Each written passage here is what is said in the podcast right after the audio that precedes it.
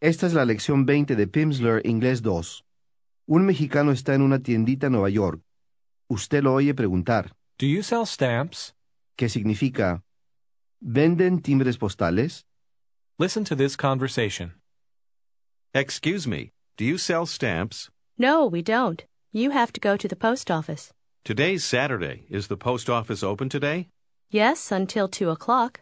Where is the post office? Just across the street. Do you see it? It's over there on the right. Oh, yes. Thanks a lot. En esta conversación, usted oyó, Just across the street. que significa justo enfrente. Listen again. Excuse me, do you sell stamps? No, we don't. You have to go to the post office. Today's Saturday. Is the post office open today? Yes, until two o'clock. Where is the post office? Just across the street. Do you see it? It's over there on the right.